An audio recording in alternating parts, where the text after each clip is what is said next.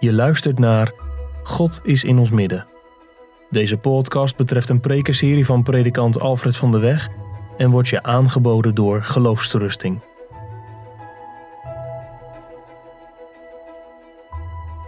We slaan de Bijbel open in het boek Exodus. We lezen uit hoofdstuk 25, 27 en 37 een paar versen die de kandelaar voor ons tekenen. Allereerst dus Exodus 25, vers 31 tot en met 40. De instructie van de Heere God aan Mozes om de kandelaar volgens het op de berg getoonde te maken. Exodus 25 vanaf vers 31. U moet ook een kandelaar van zuiver goud maken. Als gedreven werk moet de kandelaar gemaakt worden, zijn schacht en zijn armen. Zijn bloemkelken, zijn knoppen en zijn bloesems moeten er één geheel mee vormen. En zes armen moeten uit de zijkanten ervan uitsteken. Drie armen van de kandelaar uit zijn ene kant en drie armen van de kandelaar uit zijn andere kant. Drie bloemkelken in de vorm van amandelbloesem aan de ene arm, met knop en bloesem. En drie bloemkelken in de vorm van amandelbloesem aan de andere arm, met knop en bloesem. Zo moeten de zes armen worden die uit de kandelaar steken. En op de kandelaar zelf moeten vier bloemkelken komen in de vorm van amandelbloesem met zijn knoppen en zijn bloesems. Er moet een knop komen onder het eerste paar armen dat eruit steekt, een knop onder het tweede paar armen dat eruit steekt en een knop onder het derde paar armen dat eruit steekt. Zo moet het worden bij de zes armen die uit de kandelaar steken. Zijn knoppen en zijn armen moeten met de kandelaar één geheel vormen. Het geheel moet één stuk gedreven werk van zuiver goud zijn. Vervolgens moet u de bijbehorende zeven lampen maken. Men moet die lampen aansteken en licht doen verspreiden in de richting van de voorzijde van de kandelaar. Zowel de bijbehorende snuiters, dat is het gereedschap om de lampen brandende te houden of het vuil uit de olie te halen, als de bijbehorende vuurschalen moeten van zuiver goud zijn. Van één talent, dat is ongeveer 30 kilo, van één talent zuiver goud moet men hem maken, met al die genoemde voorwerpen. Zie dan erop toe dat u het maakt naar zijn ontwerp dat u op de berg getoond is. Twee hoofdstukken verder, in hoofdstuk 27, vers 20 en 21, lezen wij merkwaardige versen over de olie die gebruikt moet worden. En dat is niet zonder reden dat dit geschreven is. Exodus 27, vers 20 en 21. U moet de Israëlieten gebieden dat ze zuivere olie uit gestoten olijven voor u meenemen voor het licht om voortdurend een lamp te laten branden. In de tent van ontmoeting aan de buitenkant van het voorhangsel dat tegenover de getuigenis is, moeten Aaron en zijn zonen die verzorgen, van de avond tot de ochtend voor het aangezicht van de Here.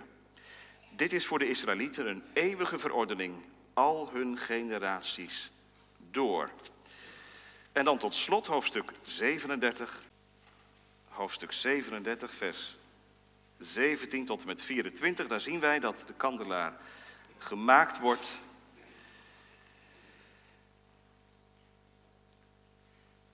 ...37 vers 17... Hij, dat is Bezadiel geweest...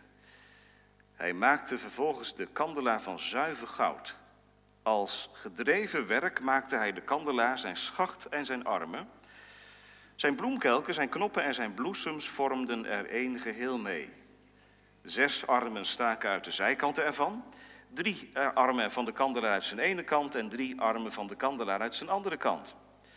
Drie bloemkelken in de vorm van amandelbloesem aan de ene arm met knop en bloesem. En drie bloemkelken in de vorm van amandelbloesem aan de andere arm met knop en bloesem.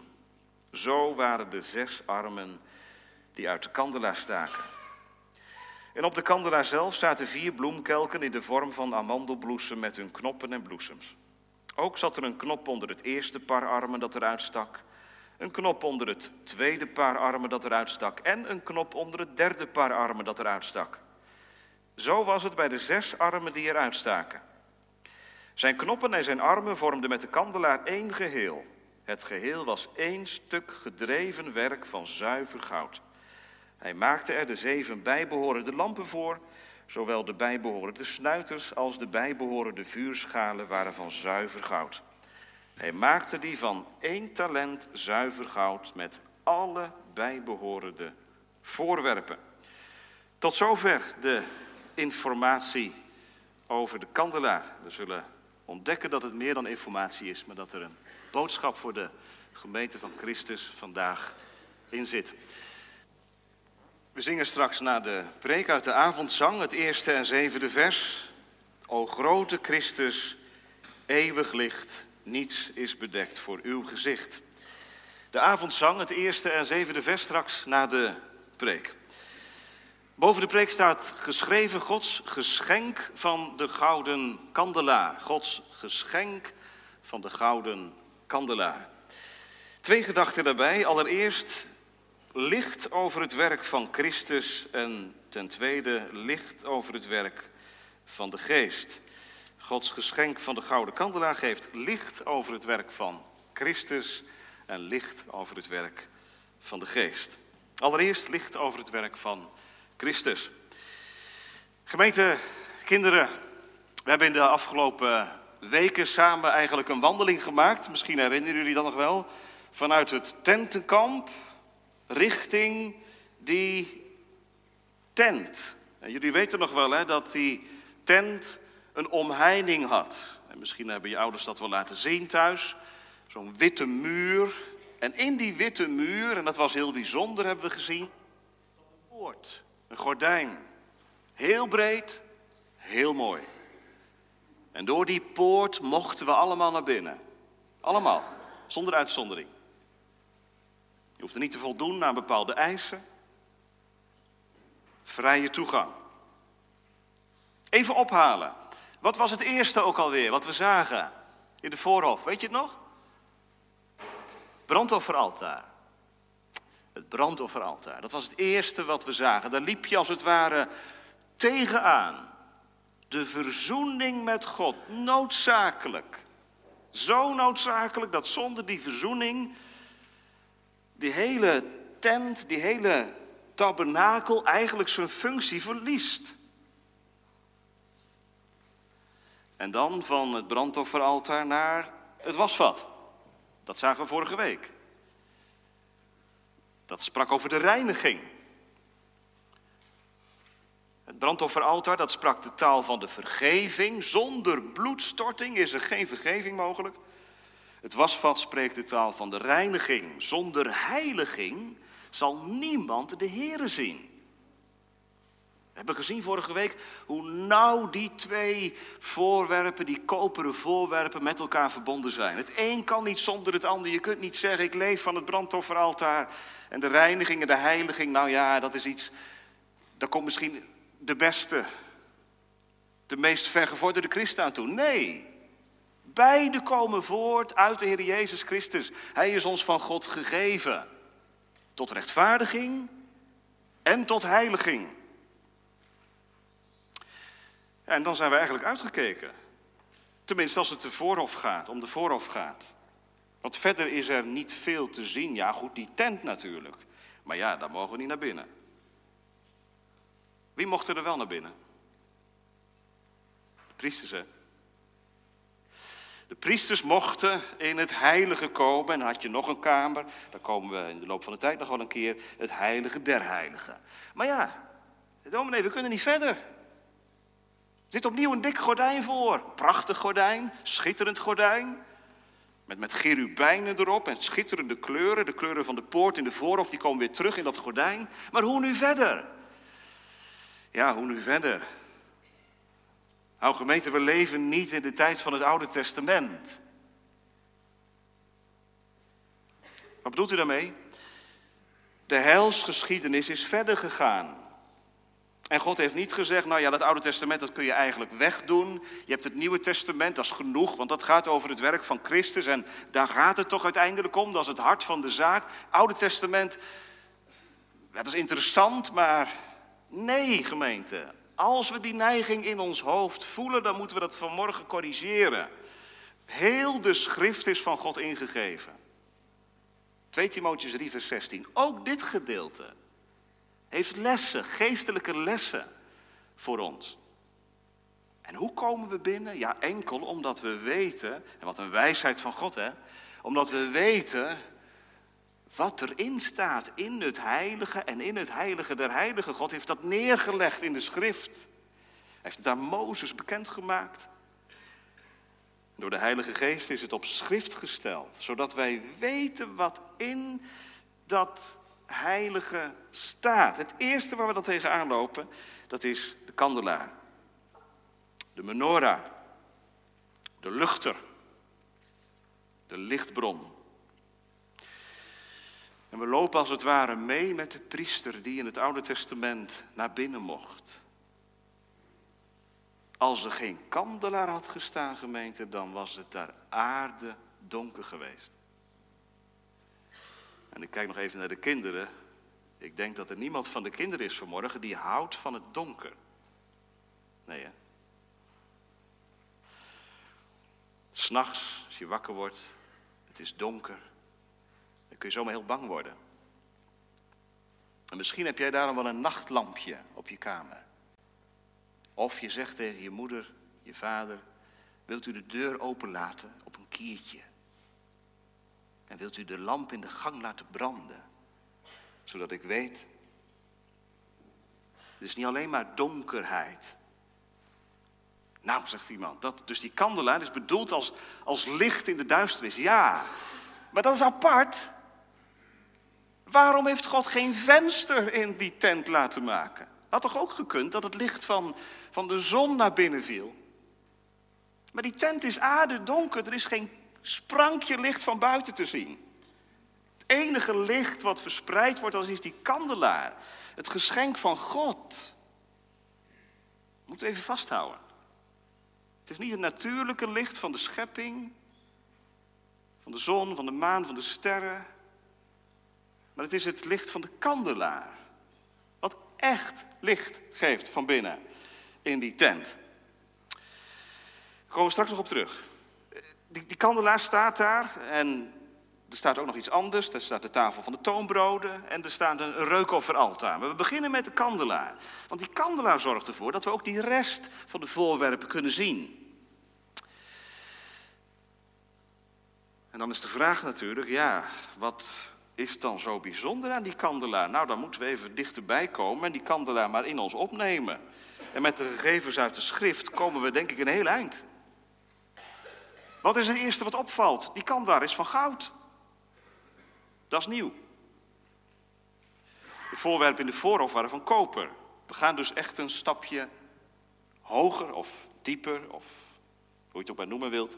Goud is natuurlijk meer dan beter en duurder en heerlijker dan koper. En wat is er nog meer zo bijzonder? Nou, die kandelaar is uit één stuk gemaakt. En het is u misschien opgevallen dat de Bijbelschrijver dat voortdurend benadrukt. Het is geen kandelaar die in elkaar gezet is, gesoldeerd is, allerlei onderdelen. Zoals tegenwoordig heel efficiënt gebeurt. Ga je iets maken, ja, dan haal je daar wat vandaan en daar wat vandaan. En binnen een mum van tijd heb je zelf, als je twee linkerhanden hebt, kun je nog een heel eind komen. Maar dit is ambachtelijk, gemeente. Hoe is het mogelijk? Uit één stuk goud, één talent goud, 30 kilo massief, zuiver goud, één kandelaar maken. En dan niet zomaar een kandelaar met zeven sprieten, maar een kandelaar met, zeven, met zes armen en een arm naar boven, die kunstig versierd zijn met allerlei bloesems en knoppen en kelken. Ik heb in het bulletin dat boek aangehaald hè, van die uh, Koreaanse dominee die overleden is, die tekeningen gemaakt heeft van de tabernakel. Nou, dat boek, dat helpt om minutieus voor ogen te stellen hoe die kandelaar eruit heeft gezien. als je dat ziet, denk je, ja, dit kan eigenlijk geen mens. Nou ja, dat klopt ook wel. Want wat weten wij van Bezaliel en Aholiab? Dat, Aholiab, dat waren de twee mensen die zich bezig gehouden hebben met de vervaardiging van al die voorwerpen. Wij weten uit Exodus 31, vers 3 dat zij geleid werden door de Heilige Geest. Ze werden geïnspireerd. Ze hadden buitengewone gaven gekregen om dit te maken. Gemeente, dit is een godsgeschenk. Op allerlei manieren zie je dat. Het is van goud. Het is uit één stuk gemaakt. Het gaat onze kunstvaardigheid te boven. En God geeft het in die tent als een geschenk van boven. Licht in de duisternis. Dat is het. Ja, dan maak ik voor ons gevoel misschien een hele grote sprong. Maar waar denkt u aan als ik zeg licht in de duisternis? Zullen vast wat mensen zijn die zeggen: hé, hey, dat staat ook in het Nieuwe Testament. Het licht schijnt in de duisternis. En over wie gaat het dan? Ja, dan gaat het over het woord, zegt Johannes, over Jezus. Het licht schijnt in de duisternis. Waarom? Omdat het licht pas tot zijn recht komt in de duisternis. Wanneer doe je de lampen aan? Als het donker is. En als licht wordt, gaan ze allemaal weer uit. Het licht schijnt in de duisternis. Gemeente, als Jezus op een zeker moment zegt, de schriften zijn het die van mij getuigen, mogen wij vanuit die kandelaar, door schrift met schrift te vergelijken, dat is een, een heel bijbels principe, zeggen die kandelaar die spreekt profetisch, typologisch van het licht dat schijnt in de duisternis, in de volheid van de tijd. Een lamp die gaat stralen om niet meer donker te worden. Deze tekstgemeente, en zo moet je het Oude Testament ook lezen. Daar moeten we ons in oefenen als christenen. Deze tekst is een venster op Christus. Gouden kandelaar. Jezus is het licht wat schijnt in de duisternis. Was hij het zelf niet die gezegd heeft: Ik ben het licht van de wereld. Het licht voor de wereld. Het licht van de wereld. Exclusief. Er zijn heel wat lichtbronnen. We doen heel wat lampjes aan in ons leven. We proberen heel wat duisternis te verdrijven. Met onze soorten licht. Verlicht als we zijn. Want zeg niet dat wij dom zijn. De verlichting als beweging ja, dat was, dat was een beweging van, van mensen die zich vrijgemaakt hadden van de traditie voor hen. Eindelijk, wij kunnen met onze reden de zaken beheersen. We zijn verlicht. En met de verlichting is de godsverduistering ingetreden. Ik vertel u niets nieuws. Het Westen verlicht als het is. Wat is er van Christus over? Gelukkig, het licht schijnt in de duisternis. Was het aan ons gelegen had, hadden we deze lichtbron al lang en voorgoed terzijde geschoven. En wat een wondergemeente. En het is mij een diepe vreugde om dat vanmorgen tegen u te zeggen. Wat een vreugde. De Heer Jezus zoekt het contrast op. Weet u dat? De Heer Jezus zoekt het contrast op. Die kandelaar moet in het donker geplaatst worden. Jezus komt daar waar de nacht van de zonde intrede gedaan heeft. Zijn werk is immers in de duisternis licht brengen. Heb je het meegemaakt in je leven? Toen ik de Heer Jezus leerde kennen, ging het licht op. C.S. Lewis zegt dat ergens, hè, dat toen hij tot geloof kwam, dat het was als de zonsopgang. Langzaam maar zeker baarde hij zich in het echte licht en zag hij de dingen zoals God ze zag. Licht. In het paradijs was het enkel licht. Geen duisternis. Geen vervreemding van God. We zagen scherp. En Bas Harm zegt dit niet omdat het rechtzinnig is om dat even te zeggen. Maar ik zeg dit omdat het geschenk van de kandelaar, trouwens van die hele verzoening, van die hele eredienst, daardoor des te heerlijker wordt. Er is een achtergrond, namelijk dat wij God niet willen. Dat we genoeg hebben aan het eigen licht. Dan zegt God, nee, volk van Israël, u moet een licht zijn te midden van de heidenen en daarom geef ik u de tabernakeldienst, de verzoening en een van de elementen is de kandelaar. Ik geef licht in de duisternis. Gemeente, God wil niets liever dan dat wij die de werken van de duisternis doen, kinderen van het licht worden. Paulus schrijft daar later over in Efeze 5. Dan zegt hij tegen de gemeente, u was eertijds duisternis, maar nu zijt u licht in de Here. Dat is het verschil, hè. Ik was duisternis, ik word licht in de Here. Wandel dan als een kind van het licht.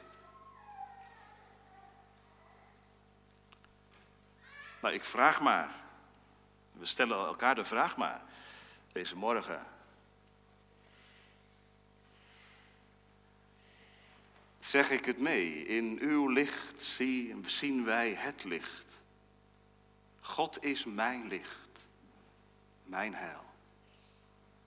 Voor wie zou ik vrezen? Is dat jouw beleidenis geworden? Je levensbeleidenis? In het duister van de nacht is het licht van deze wereld reddend verschenen. Dat is niet iets wat 2000 jaar geleden gebeurd is. Hij is in mijn bestaan binnengekomen. Het licht van de wereld. En als dat dan niet zo is. Nou gemeente, ik zou u willen vragen, pel dan al die verlangens van je hart eens af. Als je de Jezus niet kent, je bent wel een vat vol verlangens. Je wilt zoveel. Als je alles dan afpelt, wat hou je dan over?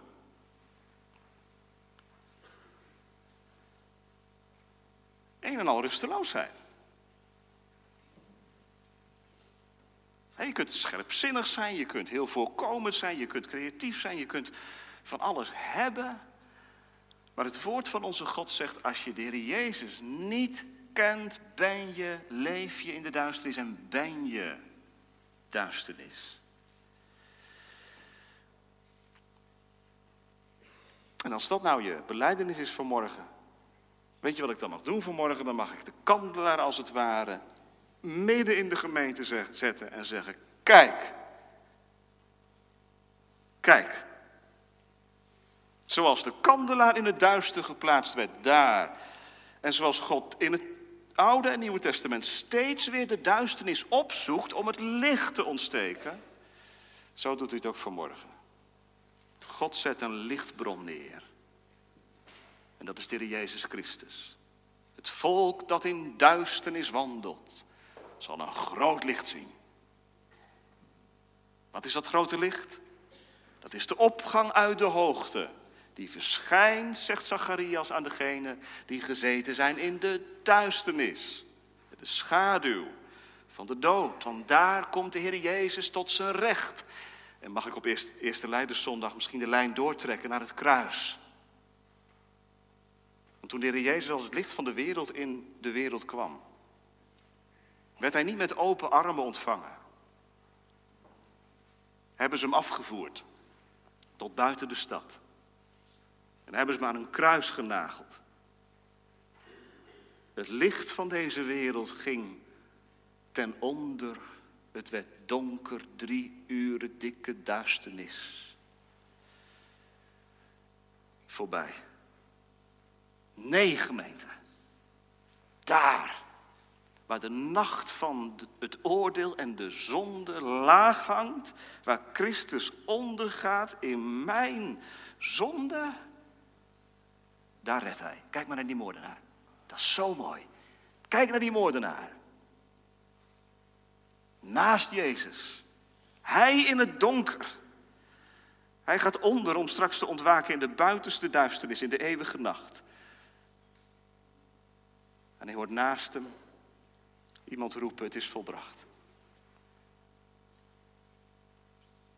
U weet hoe het gegaan is, hè? deze moordenaar.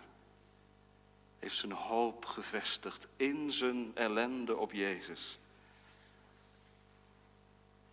Heden zult u met mij in het paradijs zijn. Geen duisternis, maar licht. Zegt de Heer dat tegen mij ook? Zegt iemand, ja, ik ben het licht van de wereld. Wie mij volgt, zal in de duisternis niet, wandelt. Wie, niet wandelen, wie ook bent vanmorgen. Dat zegt Jezus nou tegen ons allemaal. Ik ben het licht van de wereld. Dan zit je in de grootste misère. Al ben je voor je gevoel de grootste zondaar. Al mis je alles. Verbrokenheid van hart, zondekennis, berouw, liefde tot God, tot je naaste. Jezus komt niet tot mensen die zeggen, nou ja, ik ben een eind op weg. Nee, ik ben het licht ter wereld. Voor zondaren. De gemeente, het licht is er. Ja, maar ik zie het niet. Dan heb je je te bekeren. Als je het niet ziet. Zoals de bloemen en de bomen zich neigen naar het licht. Zo'n zonnebloem bijvoorbeeld. Heb je die wel eens zien, uh, zien groeien? Een zonnebloem die wendt zich helemaal naar het licht. Die keert zich naar de lichtbron. En ik? En wij? Kan niet geloven. U wilt niet geloven. Moet God de schuld niet gaan geven. U wilt niet geloven. Hij is het licht van de wereld. Ga nou niet op zoek naar lichtpuntjes in je leven waar God bij aan kan sluiten.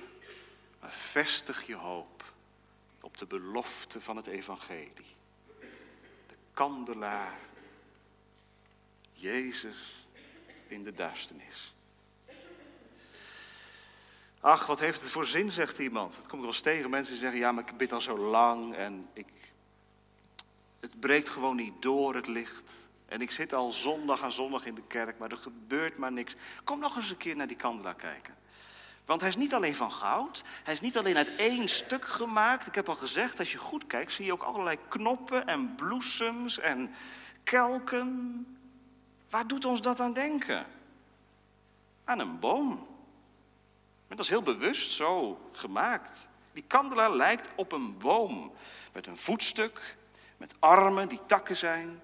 En met van die knoppen en bloesems aan het eind, die eigenlijk ja, voor je gevoel op het op open barsten staan. alsof de lente in de kandelaar zit.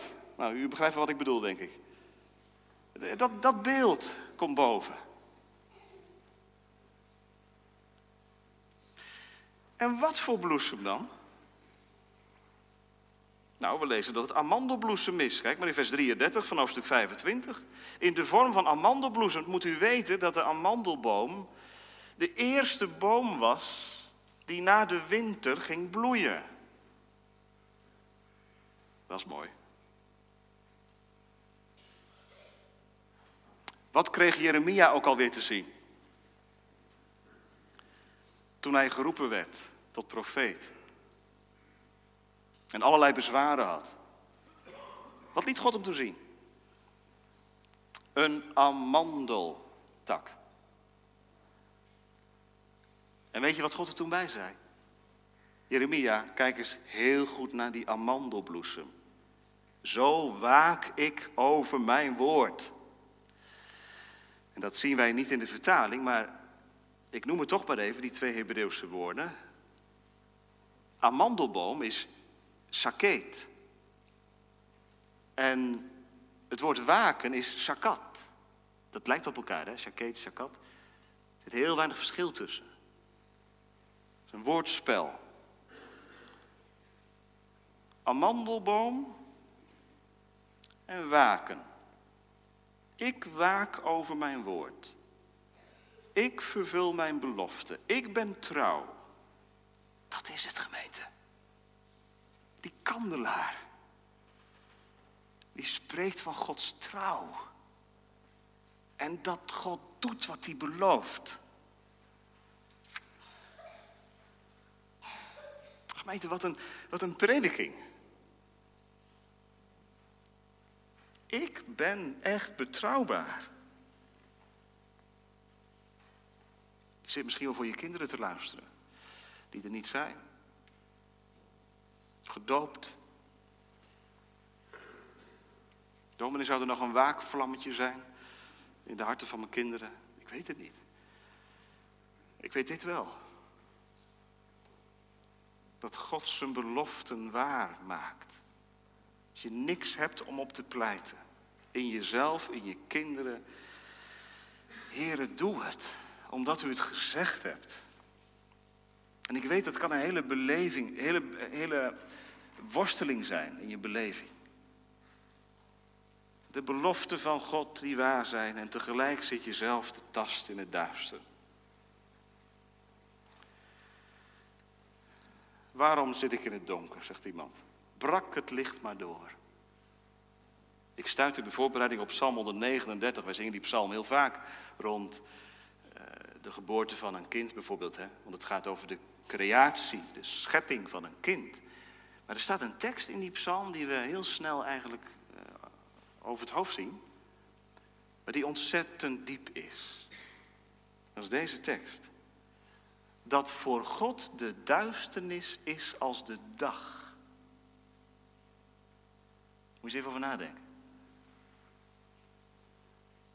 Voor God is de duisternis als de dag. Dat betekent als ik geen hand voor ogen zie, dat Hij er dwars doorheen ziet. Dat voor Hem het zonneklaar is, helder. Ik zie er niet doorheen. Nou, misschien zit je wel. Ik zie er niet doorheen. Duisternis. En dan gaat het over licht van morgen. Voor Hem is de duisternis als de dag. Gaan we met die woorden naar het licht van de wereld toe. Heere God, hier staat het. U kunt er doorheen zien. Ik zie er niet doorheen. U wel. U waakt over uw woord toch? Gemeente, die kandelaar preekt bloei en leven. En dat is voor de gemeente hier in Apeldoorn en trouwens voor iedere gemeente in Nederland en in de wereld een, een machtige belofte. Dat de kandelaar bloei en groei verkondigt. Want u weet ook wel, denk ik, dat de gemeenten met kandelaren vergeleken worden. In openbaring 1 bijvoorbeeld. Waarom wordt de gemeente met een kandelaar vergeleken? Nou ja, onder andere hierom. Gods werk gaat door, want Christus wandelt te midden van de zeven kandelaren, openbaring 1. Hij zet zijn sporen, gemeente. Hij doet zijn werk. Hij is niet te stuiten. Gods werk gaat door. Nou, iedere keer als de priester naar binnen ging, liep hij tegen die kandelaar aan. En iedere keer als we samenkomen onder het woord, lopen we eigenlijk symbolisch tegen die verkondiging aan. God zal zijn werk voleinden. Is dat ook voor u, voor jou, zo'n rustpunt? Bij al dat geworstel wat je kunt hebben. Heren, u doet het niet verkeerd en het zal goed komen. Dat is, dat is niet de berusting, de doffe berusting. Het zal wel, maar de gelovige overgave. Heren, u weet er raad mee. Met mij, met mijn kinderen, met de gemeente. Ik geef het over aan u. Uw werk gaat door. Licht over het werk van Christus. En dan nog iets gemeente, het is ook licht over het werk van de geest. Want dan moeten we even nog een keer kijken naar die kandelaar. We hebben gezien dat hij van, van zuiver goud is, dat hij versierd is, amandelbloesem. En dan helemaal bovenin, ja, daar staan natuurlijk die, die lampen. Dat zijn losstaande lampen die erop gezet konden worden. En die konden gevuld worden met olie. Die kandelaar is op zichzelf al schitterend genoeg. Maar ja, je zet geen kandelaar ergens neer om een kandelaar, alleen maar kandelaar te laten zijn. Hij moet branden. Hij moet licht verspreiden. En wat heb je nou nodig voor, voor, voor licht verspreiden, gemeente? Kinderen, in die tijd had je nodig olie. En dan komen we bij hoofdstuk 27 uit. Ik heb u al gezegd, dat zijn heel, heel merkwaardige versen. Ik pak het er maar even bij, hoofdstuk 27, vers 20 en 21. Blijkbaar mag er niet van alles in die kandelaar komen, in die lampen. Er moet één soort speciale olie in die lampen komen. Waarom? Als het maar brandt, zegt iemand. Het gaat er toch om dat het brandt. Ja, praktisch ingesteld als we zijn, ja, goed, zo kun je denken. Maar zo denkt God niet, gemeente. Als het maar doorgaat, als het maar brandt. Nee. U moet de Israëlieten gebieden dat ze zuivere olie uit gestoten olijven voor u meenemen voor het licht. Zuivere olie uit gestoten olijven. Er werden vruchten gebruikt, olijven. En dat was nog niet zo bijzonder, maar de manier waarop die olie eruit gehaald wordt, dat is wel bijzonder. Want normaal gesproken werden de olijven geperst onder hoge druk en dan kwam er olie uit. Maar deze olie is niet, deze olijven zijn niet geperst, die zijn gestoten, kapot gestoten met een mortier. Waarom? Nou, de uitleggers zeggen dat op die wijze de meest heldere olie uit de olijven komt. Waarschijnlijk zijn er olijven gebruikt die nog net niet rijp waren. En als je die stoten, kapot stoten, kwam er de meest zuivere olie uit. Zonder allerlei troebelmakende uh, rommel die je dan uit moest halen. Dit was zuivere olie. Alleen het beste is goed genoeg. Zuivere olie. En die olie, en dat, is, dat vond ik ook wel heel mooi in de voorbereiding. Die olie halen de priesters niet op, dat doen de Israëlieten. Ziet u dat? Het gewone volk, zeg maar. Dus ze wisten, deze olie die wij via een heel speciaal proces bereiden, die gaat straks op de kandelaar.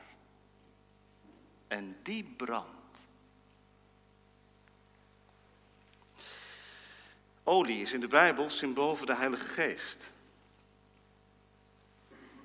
Kandelaar spreekt van Christus. Maar kun je van Christus spreken zonder de geest? De geest is niet los van Christus en Christus is niet los van de geest. Dat zie je heel duidelijk als de Heer Jezus naar de aarde komt en zijn bediening oppakt. Dan daalt de Heilige Geest op hem neer en die rust hem toe. En door de kracht van de geest verkondigt hij het woord en gaat hij goeddoende rond. De Heilige Geest rust op Christus. De olie rust op de kandelaar. De geest rust op Christus. En wat doet de geest?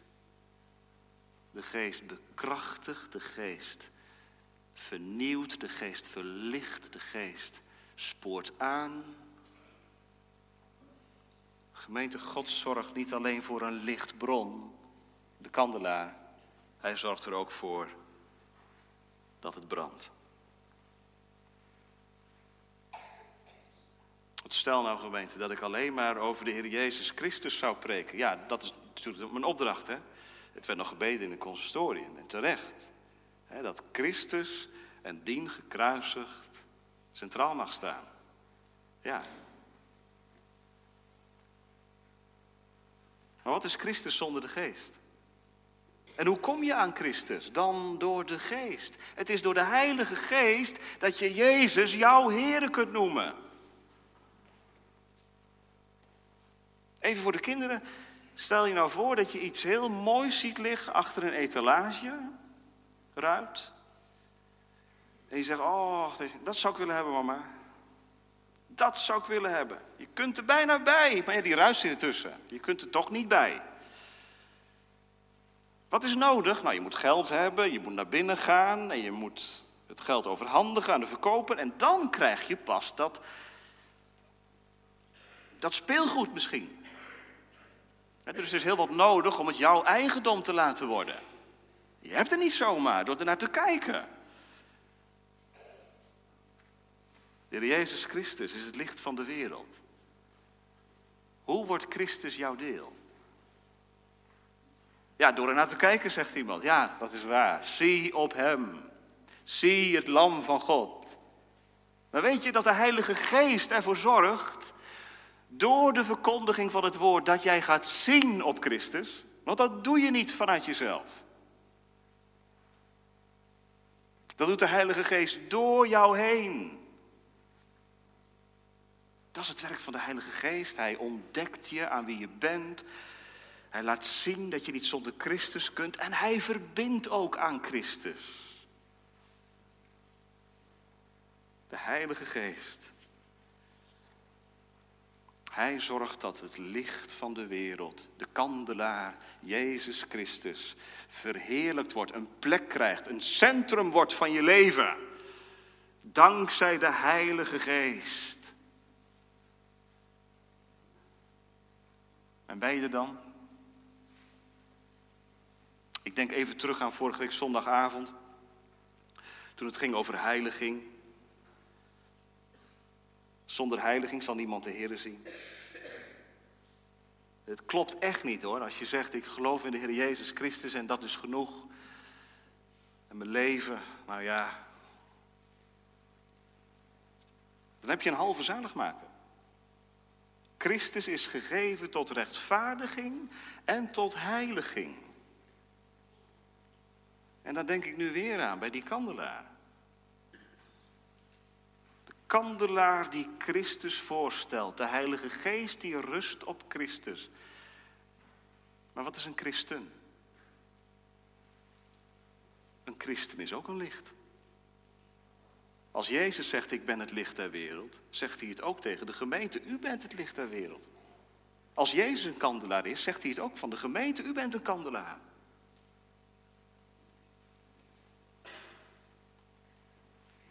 De Heilige Geest zorgt ervoor dat je niet tevreden bent met je comfortabele leventje. Van zondag tot zondag. De Heilige Geest zorgt ervoor dat je je leven met de Heer verdiept. Die zorgt ervoor dat je verlangen ontwikkelt om een licht te zijn in de wereld. Laat uw licht zo schijnen voor de mensen. Waarom zegt Heer Jezus dat? Gemeente, Jezus is bij zijn vader. Maar zijn kinderen zijn nog op de wereld en die zet hij in. Als brandende kaarsen in Afrika, in India en inderdaad ook in Nederland. In het welvarende, seculiere Nederland. Mag hij jou inzetten? Ook als dat tegenstand oplevert, verdrukking. Als het comfort iets minder wordt. Laat uw licht zo schijnen in de wereld. Moeilijk is dat, hè? Want wat heb je? Mensenvrees bijvoorbeeld. Angst. Wat heb je dan nodig? Kijk naar die kandelaar. Maar de Heilige Geest, de olie, zorgt voor licht. De Heilige Geest is het. Die mij niet alleen aan de Heer Jezus verbindt voor het eerst, maar ook uit Christus doet leven. Zoals de rank aan de wijnstok verbonden is. En de rank aan de, uit de wijnstok de sappen ontleent. Zo is het met een christen. En de Heilige Geest eigent mij toe wat ik in Christus heb. Als Jezus je kostbaar geworden is, ga je een klein beetje lijken op Hem. O grote Christus eeuwig licht, dat is dan je beleidenis. En in één adem bid je mee en door. O zoon, maak mij uw beeld gelijk. Nou, zeg het maar. Is dit tekenend voor je leven? met vallen en opstaan. God is mijn licht. Jezus is het licht der wereld voor mij gekomen. En mijn verlangen is geworden. En dat verlangen wordt gevoed onder de verkondiging van het woord. God dank. Om te lijken op Jezus. Dan ben je in het spoor van Paulus. Die zegt tegen de gemeente van Filippi. U schijnt nu als lichten in het midden van de wereld. Hoef je niet druk te gaan doen. Zijn wie je bent in Christus. Geheiligd, gerechtvaardigd, verlost. Een toekomst voor ogen. Dan word je ook wat, wat ontspannender. Dan raak je de grip wel eens kwijt. Maar dan denk ik met Zacharia maar aan die kandelaar. Die Zacharia zag in een van de nachtgezichten. Een kandelaar? Tempel is afgebroken en toch zag hij een kandelaar. Niet door kracht, niet door geweld, maar door mijn geest zal het geschieden. Zo trekt God zijn spoor in de gemeente en in de wereld. Gemeente, de prediking van de Gouden Kandelaar. Laat zien, in Hem is het te vinden en uit Hem mag ik leven. Amen.